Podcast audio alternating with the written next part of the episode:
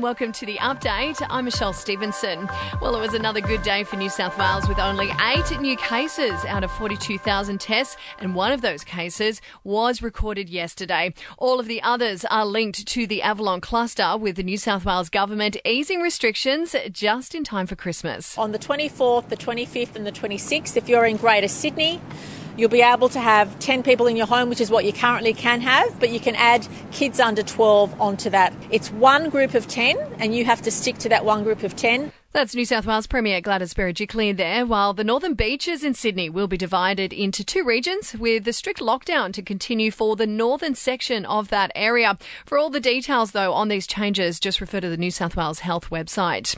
Victoria, meantime, has recorded its 54th consecutive day of no new local coronavirus cases or deaths. There's been one new international case, though, in hotel quarantine, but none are from interstate, and more than 22,000 tests have been conducted in the past day in Queensland, and today's the day for venues to move to electronic check ins for customers. Pubs, clubs, and cafes were given 72 hours' notice on Sunday in a move to ensure more effective contact tracing for the virus.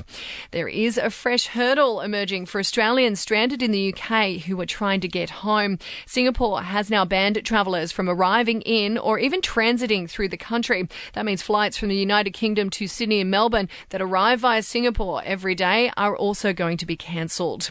Australia will have the world's toughest takedown laws for online abuse. Websites and social media platforms could soon face fines of more than half a million dollars for failing to remove serious abusive content.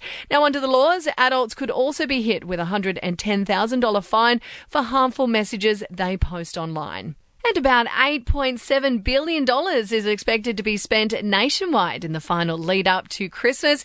It's a 5% increase on last year's spending at the shops. Taking a look at sport, and last year's Sydney to Hobart winner is criticising organisers, saying they could have waited longer to make a call on the race. It was cancelled a week out from the Boxing Day start date. And organisers of the Tokyo Olympics will spend $1.2 billion on measures to stop the spread of coronavirus at next year's Games. Taking a look at entertainment news, and Prince William and Kate Middleton have come under fire for flouting Britain's tight COVID restrictions. Now, the royals and their kids were spotted mingling with Prince Edward's family in a group of more people than is currently allowed. Bindi Irwin has posted an adorable new pic of herself cradling her baby bump. The zoo expert telling her 4 million Instagram followers that her daughter is currently the size of a shingleback lizard, while also posting a second photo holding the scaly creature. And good news for Billie Eilish fans, she's teasing something new for 2021. The singer telling her fans she has a bunch of announcements coming soon regarding new music and that it's going to be a new era for her. And that's the latest from the Nova Podcast news team. We'll see you tomorrow morning for another episode of The Update.